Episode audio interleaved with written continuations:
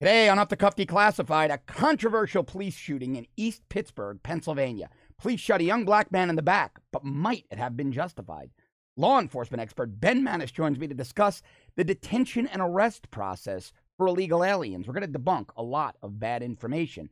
President Trump signs an executive order eliminating those child parent separations at the border, or did he?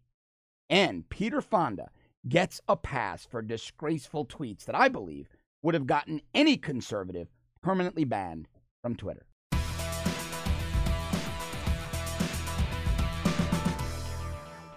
Protests in East Pittsburgh, Pennsylvania, after the police shot and killed 17 year old Antwon Rose. Now, at first glance, if you don't dig into the fact pattern of this case, it looks bad. You've got a 17 year old fleeing a car stop a car stop, and a police officer sworn into duty only hours before irresponsibly draws his firearm, shooting and killing this innocent 17 year old kid. Shot him in the back, slaughtered him in the street, presumably for no other reason than he was driving while black and so terrified of the police that he was running away. But that's not the fact pattern of the case. That's the media's fact pattern of the case, but it's not the real fact pattern of the case. Now, the usual suspects are out there. The uh, Black Lives Matter crew, the National Action Network, Al Sharpton's people, they're all screaming and yelling and making noise. We expect this after a police involved shooting. We expect it. The, uh, there are people saying he murdered him in front of my face as demonstrations began outside of the, the, police station in East Pittsburgh. Signs end police violence now, and people said they had videos of the incident. But here's the problem. Here's the problem. They're not giving you the fact pattern. Now, the uh, family attorney, a guy named D. Lee Merritt, the Rose family attorney, said, quote, from all accounts, he was a generous, hardworking, and highly promising student affirmations of his generosity of spirit and genuine good heartedness have begun pouring in from all corners of the East Pittsburgh community where he lives. Now, I'm not going to besmirch the dead, but the fact pattern of the case betrays the honor student narrative that, of course, is starting. But what is the fact pattern of the case? Well, let me read this. This is from Fox News, but there's a lot of local news. Here's where the rubber meets the road, okay? Investigators said Wednesday that the car stopped in East Pittsburgh matched the description of a vehicle being sought in a non fatal shooting in a town a few miles away.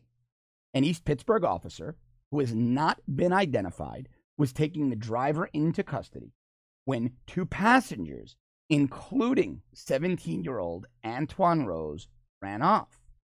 Investigators have said Rose was shot three times. They said nobody fired a weapon, a weapon at the officer during the stop, and the teen did not have a weapon on him. However, however, Allegheny Police Department Superintendent Coleman McDonough said, quote, an investigation revealed that the shooter in the original non-fatal shooting fired nine 40 caliber rounds at the victim from a passing vehicle. The victim also returned fire. Two firearms were recovered from the vehicle from which Antwon Rose fled. The vehicle that Antwon Rose was sitting in had bullet holes in it. Now, now, anything is possible, but the likelihood in East Pittsburgh, Pennsylvania, of two vehicles of identical make, model, year, and color having occupants that match the description of those who shot someone from a vehicle of that make, model, year, and color. And that vehicle also has bullet holes in it from the return fire of the victim of the first shooting. The, the likelihood of there being two cars like that driving around East Pittsburgh are pretty slim. So the police officer had probable cause. He pulls the vehicle over. He goes to arrest the driver. Two others in the vehicle flee. Two others suspected of trying to kill someone. Doesn't matter that the shooting was non fatal. Does not matter. Now, Merritt, the victim's family, the alleged shooter shot by the police's family's attorney, wrote, was said, quote, We know very little about the circumstances surrounding his death at this early stage. We must emphasize that rumors of him being involved in a separate shooting are unsubstantiated, not untrue, unsubstantiated. We know that he was not armed at the time he was shot down, that he posed no immediate threat to anyone. That isn't necessarily legally true. And I'm going to read you the Supreme Court decision, which most likely justifies the officer's action in just a moment. We know that he was not armed at the time he was shot down. Also doesn't matter according to the United States Supreme Court. That he posed no immediate threat to anyone, could analyze all that, and that significantly the driver of the vehicle he occupied was released from police custody. The officer involved in this shooting had just been sworn into the Pittsburgh PD roughly three hours before this encounter. Now, a lot of falsehoods in that statement. He was an East Pittsburgh police officer, not a Pittsburgh police officer. And yes, he had taken employment with the East Pittsburgh PD recently and was sworn into that department but he had been a police officer in neighboring departments since 2011. The cop had seven years on the street. Not a cop with a few hours on the street, but the media is not telling you that. These facts, without more, simply leave very little room to justify the use of deadly force by this officer. Additional information concerning the background of the offending officer and the facts available to him at the time of the shooting is needed as we determine the appropriate action in this matter. Now, I will say this. Typically, typically, these attorneys are screaming for the officer's head on a pike and the officer to be impaled on a stick in front of their police station. This attorney is actually being pretty professional. I got to give credit where he did. Look, he's hired by the family to represent their interests, but I think in that context is a very fair statement. He's not vilifying the cop. He's simply saying, right now it doesn't look good. The reports of my client's, uh, the, my fam- my uh, client's son or nephew, whatever this kid is, being involved in the shooting are unsubstantiated. He's not saying he's the greatest kid in the world. He's not. He's just saying, look, we don't know enough right now. It looks really bad, and we're going to take some kind of action. We don't know enough. So, in the grand scheme of attorneys that do this kind of thing, I got to give this guy Merritt some credit. He's not. He's not out there, uh, uh, you know, trying to create riots, but they're starting to happen, and you can see this predominantly African American neighborhood by crime. Now, here's the problem for those saying the police tried to randomly kill or the police randomly kill this child for no reason. The pesky Supreme Court case decided in 1985, argued in 1984, of Tennessee v. Garner, considered a 1985 case. Now, let me read you Tennessee v. Garner's summary. A Tennessee statute provides that if, after a police officer has given notice of an intent to arrest a criminal suspect, the suspect flees or forcibly resists, the officer may use all necessary means to effect the arrest. Acting under authority of the statute, a Memphis police officer shot and killed a appellee respondent Garner's son as, after being told to halt, the son fled over a fence at night in the backyard of a house he was suspected of burglarizing. The officer used deadly force despite being reasonably sure the suspect was unarmed and thinking that he was 17 or 18 years old and of slight build. The father subsequently brought an action in federal district court seeking damages under 42 U.S. Code 1983 for asserted violations of his son, consti- son's constitutional rights. The district court held that the Tennessee statute and the officer's action were, uncon- were constitutional, but a court of appeals reversed, and it went to the Supreme Court. And the Supreme Court ruled. The Supreme Court ruled, and this is the decision of the opinion of the court. The case requires us to determine the constitutionality of the use of deadly force to, present, to prevent the escape of an apparently unarmed suspected felon. We conclude that such force may not be used unless it is necessary to prevent the escape and the officer has probable cause to believe that the suspect poses a significant threat of death or serious physical injury to the officer or others. And that is, that is the crux of this case. in East Pittsburgh because Antwon Rose was suspected in a shooting. It doesn't matter how it looks after the fact. It doesn't matter how you feel about it, how I feel about it, how the Rose family feels about it, how the residents of East Pittsburgh feel about it. All that matters is at the split second, the exact moment that that officer pulled that trigger, all that matters is whether or not in that split second, that fraction of a millisecond, that officer believed that the person fleeing posed a threat to the public. And it is reasonable, reasonable to believe that a person sitting in a vehicle that just uh, that was suspected a vehicle used in a crime, a shooting, and the person in the vehicle was one of the suspects in that shooting, it is beyond reasonable for a police officer to think that person poses a threat to the police officer or to other innocents. And that's why, according to the law, forgetting the optics, depending on how it looks, that this shooting appears to be justified. Now, the court went on and they wrote a lot in this case because it really, this case is a very important case. It gives the government the right to basically kill you if you're fleeing in unarmed. And so they wrote other things. Let me, let me find you some other relevant um, points here. The court wrote back in 1995 the use of deadly force to prevent the escape of all felony suspects, whatever the circumstances, is constitutionally unreasonable.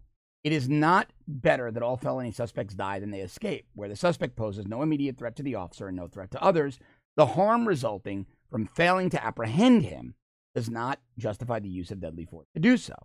It is no doubt unfortunate when a suspect who is inside escapes, but the fact that the police arrive a little late or a little slower afoot does not always justify killing the suspect.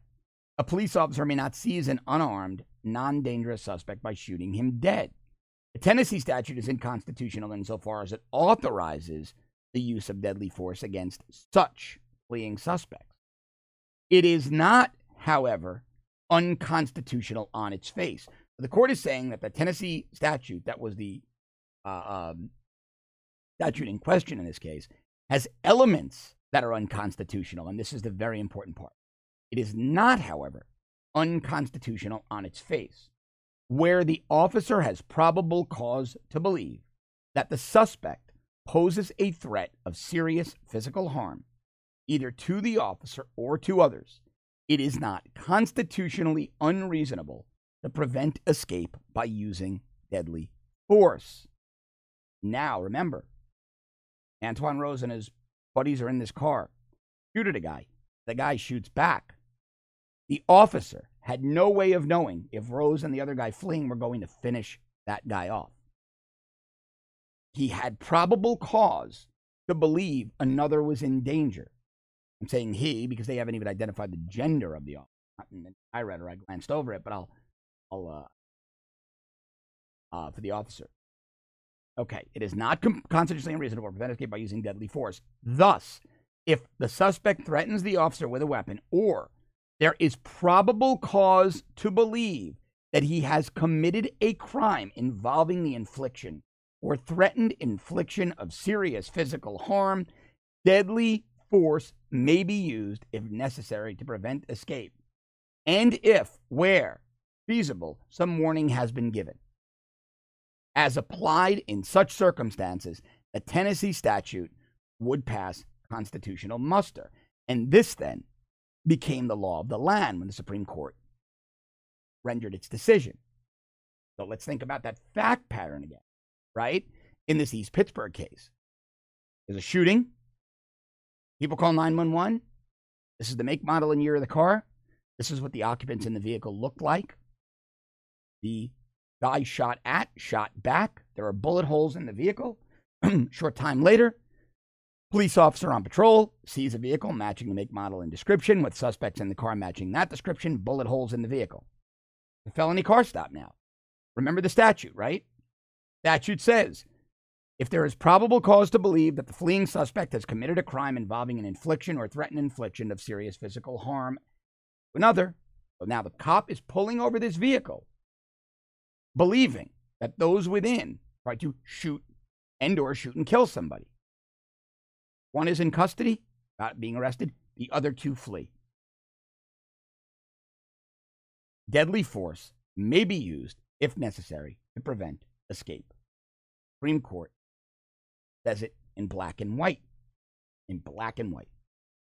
And this is what the problem is going to be for the social justice warriors in this one. a very, very big problem for the social justice warriors in this.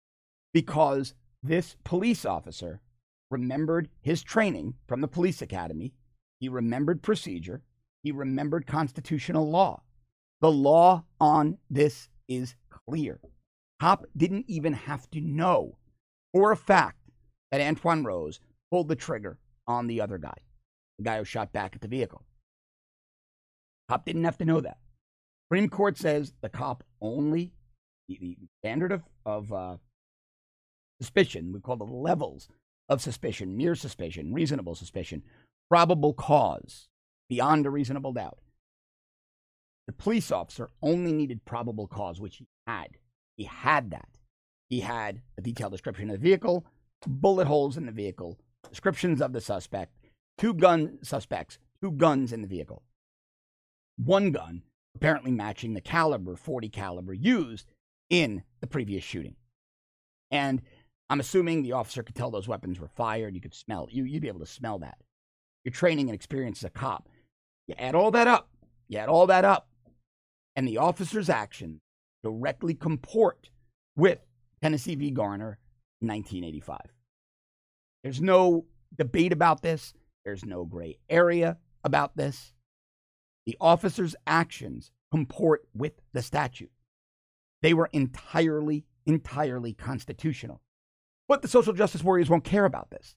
They'll riot, they'll burn their neighborhoods down, and we don't know anything about the background of this Antwon Rose, the kid shot. Now, look, it's always tragic when a 17 year old is gunned down by the police. What's even more tragic are the circumstances that kid put himself in. Why was he in a vehicle that was shooting at somebody else? Well, people in the vehicle. Why was he in a vehicle with people that were shooting at someone else, or was he among those shooting at someone else? We don't know. But if he was, why?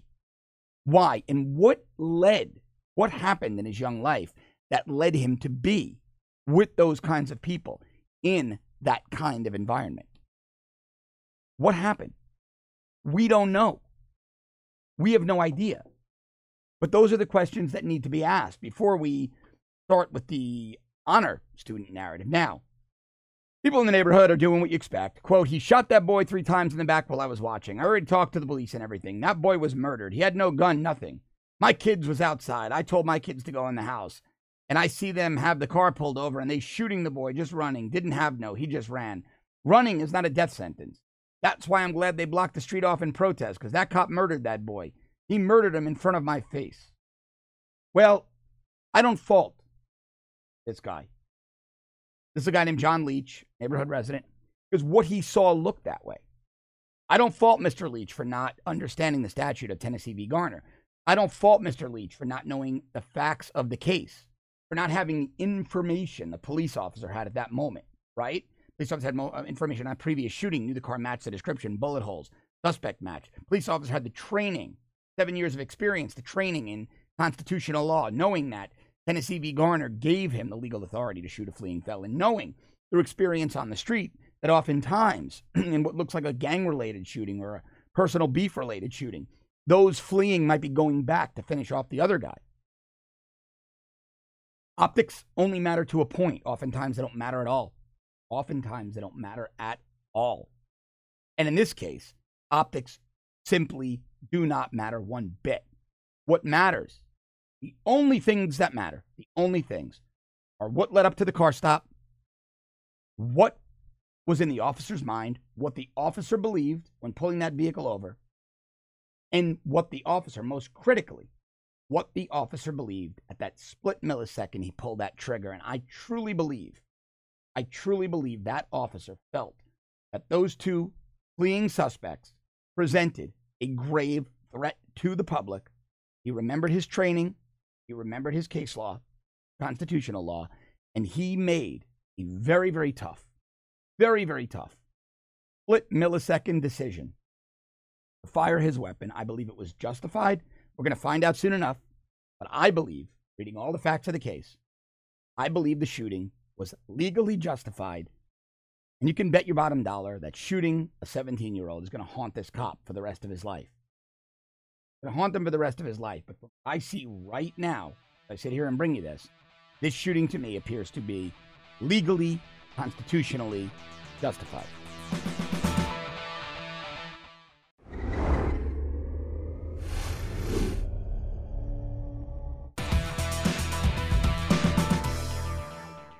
Much going on this week in the law enforcement sphere. We've got a lot of misinformation about the way illegal immigrants are detained or arrested, their children are separated.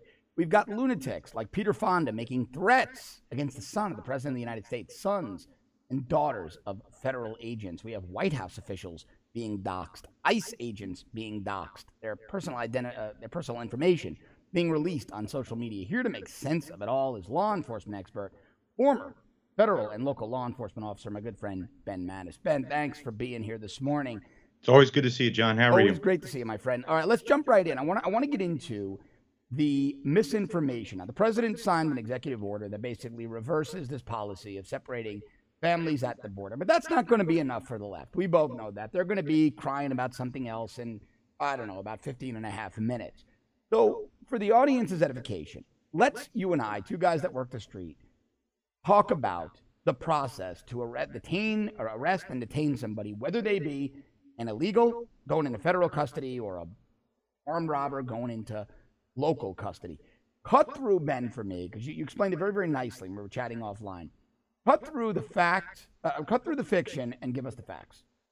So whether or not one person agrees with the fact that you know what is or is not a crime exists, if it is a crime, someone has to get arrested for it. If they do get arrested for it, they're required to show up in court. The problem with the immigration situation right now is for years they were doing this catch and release policy. So when people were getting arrested, they were like basically saying, "All right, show back up for your immigration hearing," and they were sending them out into the country and they weren't showing up. So when President Trump started his zero tolerance policy, the idea was no, we're going to hold them and assure that they make at least the first appearance or two in front of an immigration judge, especially where asylum is claimed, because everyone, you know, says I have asylum issues, which should be reserved for physical danger or religion not economic prosperity and corruption, which is the big problem in Latin America right now. Right. And Ben, asylum, and I thought Homeland Security Secretary Kirstjen Nielsen did a very good job at explaining that if you present yourself to a border checkpoint and seek yes. asylum, you're not going to be removed from your kids, your family's not going to be separated. That happens when you try to come across the border at night in between checkpoints, i.e., illegally. Yeah, which is extremely dangerous for the kids involved. Not to mention the fact that they don't even have to go to a border checkpoint. Uh, if you're in another country, like a war torn country, like when we were in Bosnia or what have you, you could literally walk into a U.S. embassy right, or consulate. Right, you do it in your country, right? Yeah. So you know there, there there are lines in your hometown. You don't have to make a 2,000 mile strife-ridden journey uh, in in precarious situations where you know your kid is at risk, which ends in if it's in the Texas side crossing a you know rapid river uh, with your children through so cartel, that, yeah, through cartel country. So I mean, when you think about the issues being conflated, and that's what we're really looking at here right now. If any person, if you were caught, you know, out on A1A drunken driving, and you had your kid in your next seat, right, right, that you would have to be arrested. And that kid is not going into the cell with you because guess what? Then that kid is exposed to the dangers of a correctional environment. That's right. So last night, President Trump signs an executive order to keep the families together, which is going to entail building. We have to now figure out a way to create family detention centers. Yeah. Now they have to create uh, a jail where people are all separate so that the kids can't get victimized, which right. is just ludicrous when you consider it was done to basically appease a, a you know a, a media firestorm created by people who wouldn't care less. And how we know about this is Michelle Brane, who's the director of migrant rights and justice program for the Women's Refugee Commission, was quoted in NPR yesterday saying, you know, this executive order effectively creates family prisons, which we already know is a threat to the well-being of the child. Well, you knew they so, were never going. You knew they were never going to be happy, but you know what? Let listen. let them. Let them go there because now the left is, is going to have to reveal their true colors that they don't want any illegal detained. And I hope they go there. See, I think this was smart politics on the part of the Trump administration. I'm going to talk about it later. You yeah. sign this executive order that you know won't won't hold up in court against the 97 law that says kids can't spend more than 20 days in detention with adults. Mm-hmm. Then you a federal judge vacates the EO and you throw it back on Dems and say, come up with a legislative solution. This was your guy Bill Clinton's 97 law. I think that's the long game the Trump administration is playing here and that Homeland Security is playing. But I guess that'll be seen once this gets in front of a federal judge. Well, I want to point something out that that is really important here, which is, you know, he's already offered, you know, in a legal bill, not an executive order, a bill that would become law forever. He's already offered over a million people to get yeah, amnesty. It was like one, 1.3 or 1.8. Which is more than any of his Democratic predecessors. Right, because, because they, but he put poison pills in there knowing it was a smart move, right? They put poison pills in there. But I think the president, I was talking about this yesterday, I think the president could present that same bill to Democrats today. They take it or leave it. I gave you DACA, gave you DACA. Yeah. My wall's in there. Take it or leave it. That's your best offer. He's got to pull the Michael Corleone in Godfather 2 with the Senator. Almost nowhere else in the world outside yeah. the EU would a wall be a non-starter because you have to control your points of entry. Look, every country and, in the world separates families and detains children, but just that this is the we're the convenient scapegoat. Canada does it. Canada yeah. does it for months and months and years and years. But it doesn't even have to be immigration based. If you simply take yourself out of the argument that you don't believe immigration should be enforced, which is ludicrous in its own right because right. 17 years ago when we were worried about terrorism because of 9/11, we were locking down our borders, you know, thinking there may be terrorists trying to get through our southern borders. But let's leave that alone for a second and think anyone, if you had someone lock their kid in a hot car and walk into a Walmart, right, you would want that parent arrested, right? And anybody would. This is this is silly. This is silly what they're trying to push on us. It, it, this is moronic if, if you go into a drug house and there's one parent there and the dad lives in another state, he said, I left the mom because she was a drug addict. I'm coming to get my kid. The kid still got to go to social services while the dad makes his way across the country. That's Nobody, right. you don't you don't leave the kid in, at home and say, "Hey, kid, here's no. a bottle of water and a happy meal. Take it easy." That's reckless endangerment. But see, that's the right. point. The point I'm making is we shouldn't, as a country, be creating laws and executive orders just to meet one political issue at a time because laws, like you and me know from enforcing them, are forever. And a good example of that is, you know, you look at some of the state laws that are coming out. New Jersey this week passed a gun law saying they're going to have universal background checks. Well, guess what? You New Jersey already had that because there's no private sales that are legal in New Jersey. Hey, so ben, what are we talking ben, about? But you know, 17 people shot in Trenton. That never happened, right? 20. New Jersey's 20. 20 last I saw 22 injured, 17 as a result of being shot. Yeah, I mean that, that's the joke. Trampled. The joke is Trenton, you know, New Jersey has some of the highest gun laws in the world. We're not like going that far off track, but the point I'm making is Governor Phil Murphy, who is an empty suit, oh, he, he's yeah. all about um, left-wing talking points. Well, he's Governor John, Murphy, he's Jon Corzine 2.0, a multimillionaire, if not billionaire, Goldman Sachs guy, far leftist, run for governor. And yeah. we saw how Corzine went down in a blaze of glory. Yeah, we'll see. So he comes in, he says, I want universal background checks, I want magazine bans. It's already in, in different laws. He's just creating new laws with the different labels. So Yeah, he wants his name on something. That's all it is. We're we're creating, you know, laws and executive orders basically to say, okay, you're right. And it's as we could see by that, that comment from NPR, it's just not working. No, we need to carefully consider our laws in this country. Right, we need to have let's, let's, let's honest switch, discussion. Let's switch gears. I want to talk about this doxing. Now, we saw, I mean, this is out of control. The left is out of control. Peter Fonda calling for people to surround the schools where the, where the children of federal agents go to scare the children's and families, calling for Barron Trump to be ripped from his mother's arms and put in a cage with a pedophile. Let's forget Let's forget that that was a threat against the son of the president of the United States. Peter Fonda should have been arrested. Let's forget that. Or at least investigated. Well, Most he was, times they, they he was investigated. We do know that the Office of the First Lady notified the Secret Service, and the Secret Service did investigate. We know that. And they, they will interview. That's yeah, without we, question. We know, we know that.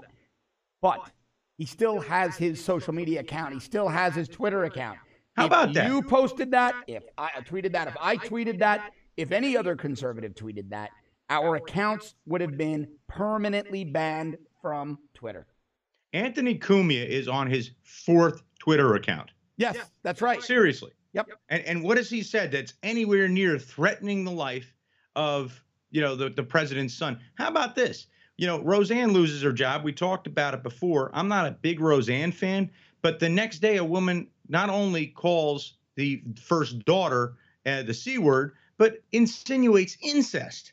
Yeah. And she still has a Twitter account and a national show. But Ben, It's- it's a double standard. So tell me about this doxing. This, there's this guy Sam Lavigne. He's out there Yeah. doxing federal agents, putting their personal information up online, putting them and their families at risk. Give me, give me the facts of this case. So Sam Lavigne is an adjunct professor at NYU. He's also a guy who's a gamer. He creates uh, video games. Sam created a database. Uh, what he did was he had a program comb LinkedIn profiles, professional profiles, and he created a database of 1,500 and change um, ICE agents, people who notified ICE as an employer on their, their social media accounts. And I'm not talking social, social like Facebook. I'm talking LinkedIn, professional accounts. Right. Um, and then what he did was he he put it on Antifa pages on um, Reddit and other places that were hostile toward federal agents. Jesus. And you know, I can't tell you how absolutely dangerous that is. Um, not just for the fact that uh, you know th- these are law enforcement officers, but Sam Lavigne and most of the people reporting like the, the border issue right now have no idea what ICE does. No, And don't. first things first, ICE is a parent agency. In 2002, the agents of the Immigration and Naturalization Service and Customs merged to create ICE. Now they have divisions, DRO, which is detention and removal. Those are the guys down on the border right now. And HSI, who does everything from kiddie porn to the smuggling of nuclear weapons into this country. HSI basically has the same mandate as the FBI. HSI has a very broad investigative mandate. It stands for Homeland Thank you. Security Investigations. Very broad Two- mandate. We've got CBP, Customs and Border Protection. We've got the Border Patrol. We've got Immigration and Customs Enforcement. Yeah. All fall under the Department of Homeland Security. Most, you're right. The ICE, to, um, people, to ICE kinda- people are the guys at the airport. They're targeting the wrong people. Well, to make it simple, if you think of like HSI, you think of anything being smuggled into the United States. They were the old, and were the these are, by the way, they were the old customs agents. If, if people Right. remember them as, as U.S. Customs, that that became HSI. but when they split the, the detention removal agents up with the HSI agents, guess what they were doing? Fighting human trafficking Right. and sex worker trafficking and basically modern day slave trades. Listen, So I they're worked, going I worked with people. those guys on, on the sex offender uh, work I did. They are some of the most talented investigators out there and, and the most knowledgeable because, like you say, a lot of this stuff originates offshore. It was always their mandate. Their And I have two fraternity brothers Yeah. on that job. And and I'll tell you something right now, John.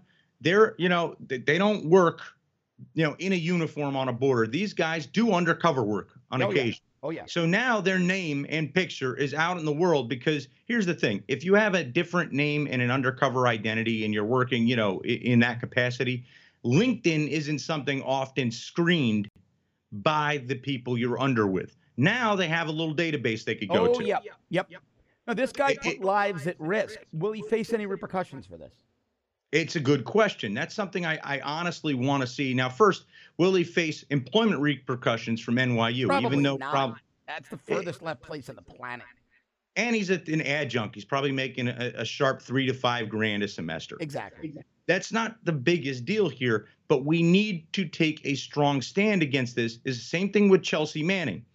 Chelsea Manning went to jail because not because she's sharing secret information, because the secret information she was sharing was you know identities Put of foreign operatives That's right. Put lives that at risk. killed. So, I mean, it, the first time you know someone dies over this stuff, it becomes serious. But I would like it not to become that serious. I'd like people to take it seriously enough to, you know, bring Sam Lavigne to justice. And it's the same thing as what we see with all these cameras on these cops these days. When when a cop is doing their job and their face is now on national TV, that cop could never work undercover. Never So work undercover and, and rarely can work in those areas. It's a great way to uh, move into what I wanted to talk about next. You're in Philadelphia, you're in Pennsylvania, caddy corner across the state, many miles away, but still in your state. Great over town. in East over in East Pittsburgh, we had a shooting of a 17 year old, and I I talked about this in my first segment, but I wanted to get your opinion now. Brief back back pattern of the case: guy named Antwon Rose, 17, is in a vehicle. Earlier, a vehicle matching the exact make, model, year, color description of that vehicle is involved in a shooting. Occupants of the vehicle in which Rose was in allegedly shot at another guy. That guy shot back. When the East Pittsburgh police officer pulls over the vehicle in which Rose is in, he sees make, model, year, color matching and bullet holes in the vehicle, as well as occupants matching the description of the shooters. He goes to an effect, he does a felony car stop, goes to effect an arrest on the driver. Two others flee, Rose being one. The officer fires three times, hitting Rose in the back. He kills Rose. Uproar, riots, the usual suspects, Black Lives Matter, Al Sharpton, New Black Panther Party, all Yeah. going nuts. Streets in front of the East Pittsburgh police station have to be closed. Then you read Tennessee v. Garner, 1985, by the U.S. Supreme Court. Look at It you. says then it is not. They talk about the Tennessee statute. Court basically says the Tennessee statute is unconstitutional insofar as it authorizes the use of deadly force against such fleeing suspects. Such, in that context, being those suspects not involved in a violent crime. Court goes on to write it is not, however, unconstitutional on its face, where the officer has probable cause to believe that the suspect poses a threat of serious physical harm either to the officer or to others. It is not constitutionally unreasonable to prevent escape by using deadly force. Thus, if the suspect threatens the officer with a weapon or there is probable cause to believe that he has committed a crime involving the infliction with a weapon or there is probable cause to believe that he has committed a crime involving the infliction or threatened infliction of serious physical harm, deadly force may be used if necessary to prevent escape and if where feasible some warning has been given as applied in such circumstances the statute would pass constitutional muster. So to Yep. me ben you got three guys in a car suspected in a prior shooting non-fatal shooting but a shooting. They're running the cop says stop. They don't stop he fires. I'd say his actions comport with this statute pretty much to the letter with this supreme court decision pretty much to the letter Yeah, so what the Allegheny County District Attorney and the Pennsylvania Attorney General Josh Shapiro are going to take a very hard look at is did that officer, who by the way, unfortunately, it was only his first day off of field training. No, So this- it wasn't. I just dug into that. He's been a Oh, really? cop. He's been a cop since 2011. He was on Oh, this he- job he for a transferred. few. Yeah, he was on this job for a few weeks, and they just got around to swearing him in. He was certified. He just transferred over. Guy's been on the job since 2011. That was another Thank, thank you narrative. for you know showing that the media was wrong on this again. Yeah. Um, yeah, so this this poor cop, you know, comes up on a scene. Right. What the what the DA and the Attorney General are going to take a hard look at is, did he reasonably, did he have the reasonable belief That's right. Uh, that there could have been weapons on those fleeing suspects? So you have the bullet holes, you have the fitting of the description, you have the fact that it was a shooting they were fleeing. That's right. This wasn't. If this you're running from shop- something this- that serious, yeah, this wasn't a shoplifting. They didn't, they No. steal some sneakers. if you're running for something that serious, you better put your hands up and say, I am not armed, because that officer will have the reasonable, you know, Well, determination. no, even if you're even if you're not armed, though, Tennessee v. Garner says the police can shoot because they don't right. They don't know if you're going to get a gun and finish off the guy that you shot previously. No, that's absolutely right. But what I'm telling you is that split section decision, he obviously didn't get into the car and search it yet. Right. He had three suspected shooters. He didn't know they were armed or not. No. Exactly right. So so when one's going to run, you have to treat that person like he's armed. And that's what happens when you resist arrest. And I'll tell you, in Pennsylvania, we've had some good case law in that matter. In Philadelphia, a year ago, we had a situation where a guy was armed. He was on an ATV. Cop goes up to stop him because that's an illegal vehicle. Yeah. He runs. He reaches for the gun. I remember so- this case. Yeah. At this time, the officer, Philadelphia officer, shoots, but the weapon misfires. When the officer takes his eyes off the target to rechamber his weapon, the the suspect dumped the gun. He didn't see it. The body cam showed he didn't see it, and that's Right. why Attorney General Shapiro didn't press charges in that matter. Sure. Sure. The point I'm making is if you have a gun and you run and you reach for it, What do you expect is going to happen? hey, if you shoot somebody and you run, what do you expect is going to happen? Exactly. Ridiculous. And it was even a, a case where uh, a carjacking occurred the day after a Philadelphia officer was shot. This is back in 2008. But it, it made big news because uh, the, the news helicopter caught a pretty vicious beating the officers were laying on the suspects right. um, when they finally got the car cornered. And the DA at the time, Lynne Abraham, did not prosecute the officers. And the reason was these guys just committed an armed carjacking and drive by shooting the officers now had to stop these guys who were running and resisting, and they were in a car yeah, with cops, weapons. Cops could have shot them. Look, I had a case yeah. like that when I, we're running out of time, but I had a similar case. I was sued for excessive use of force for wrestling with a guy knocking him through a glass table, and he got cut up. The judge summarily dismissed the claim. He goes, the guy had a gun in his hand. The judge said to the family, "You're lucky they didn't shoot and kill him in your apartment," and he dismissed the claim. Yeah. He said that, that was the least of your worries that they broke your glass table and cut him up a little bit. Thank so you. These, these yeah, exactly. It was like we just shut our mouths. Thank you, Your Honor, and we, we left. Ben, ran out of time, my friend. It's always a pleasure. Really informative stuff. We'll speak soon. Good talking to you. Good to see you again soon. Thanks, brother. Take care.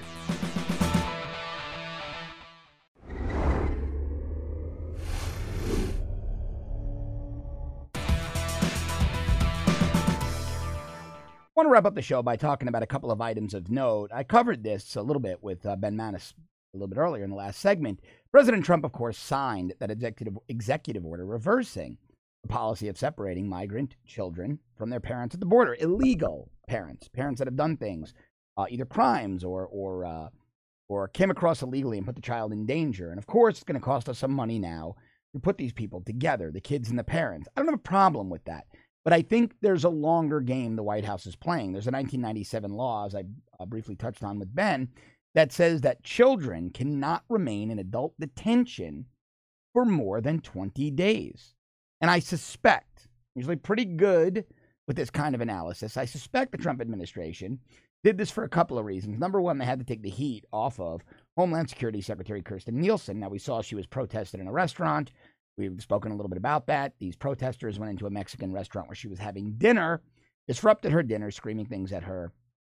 We saw a congressional intern uh, scream expletives at the president of the United States. Well, it turns out that the person who who uh, one of the people from the Democratic Socialists of America who decided to insult the Homeland Security Secretary at dinner and drive her from the restaurant actually worked for the Department of Justice. I'm not even going to say the woman's name. I don't want to give her any more attention. That indicates a whole new series of problems in our DOJ. But I think that the uh, the game here with this executive order was to restore some goodwill toward the Homeland Security Secretary because I believe the president likes her, thinks she's doing a good job. Optically, he had her right over his shoulder when he signed the executive order. He turned around and he said, Great job, good job, or great job. But she's really back in the president's inner circle now. But um, I think the longer game here, as I touched on uh, with Ben earlier, is the president signs this executive order. Someone is going to challenge it. A very conservative group is going to challenge it in court a taxpayer organization who doesn't want to spend money on these facilities for parents and children is going to challenge it. And presumably, a federal judge is going to say to the president, you can't sign an executive order that violates an existing 1997 statute. So I'm throwing out this executive order. Trump turns around and says, hey, I did what I could do to put these kids and their parents back together. Was a Bill Clinton Democrat law. Hey, Democrats, this is on you. Here's my proposal. It's the same one as before. You get DACA. I get my wall. Let's put a provision in to keep the parents and kids together and stop talking about immigration.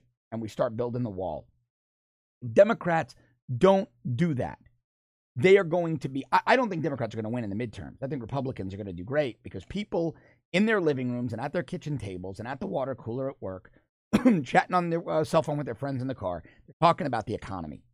Yeah, they're talking about immigration, but they're really talking about their own bottom line, talking about the economy. And so if the Democrats don't finally realize we're the minority party, we got to give on immigration here, I think that it's a disaster for Democrats in the midterms, especially since Trump showed a willingness via executive fiat to put these families back together. And uh, I, I, would, I would love to see the Democrats pick this hill to die on. I want to switch gears and talk about the disgraceful tweets by Peter Fonda. Peter Fonda is issuing an apology. Now, we all know that this apology is bogus. We know that. We know this apology is simply the result of him being told by Sony Pictures they're releasing a film to apologize. If you haven't seen the tweet, I, uh, ah, he's deleted them. I don't even want to read them. He called for Barron Trump to be ripped from Melania Trump's arms and thrown in a cage with a pedophile. He called for the uh, schools where the children of federal agents go, DHS, ICE agents, to be surrounded and the kids terrorized and the parents made to live in fear. He's a terrible, terrible, terrible guy, Peter Fonda. I mean, you want to attack political figures, fine. You want to attack Donald Trump, fine. You want to attack the Homeland Security Secretary, fine. You want to attack me, fine. Attack any adult, fine. But little children, calling for children to be put in cages with pedophiles? What kind of sick individual is this? Now, Roseanne Barr said something far less about Val- Valerie Jarrett. It was racist. It was reprehensible. Roseanne said she didn't realize it was racist. I believe her. But it did come off that way. She lost her show, the top rated show on television. Conservatives make one off color comment, one inappropriate comment on social media. Their accounts are permanently banned. Peter Fonda calls for the son of the President of the United States and forget that it was even the president's son. Calls for a child to be abducted, ripped from his mother's arms, and raped by a pedophile in a cage. He then calls for the children of federal agents to be terrorized. Eh, no big deal. He issued an apology. Let's move on. Twitter didn't even suspend his account for five minutes. If you don't think the double standard against conservatives is real, I would advise you to look no further than this Peter Fonda case.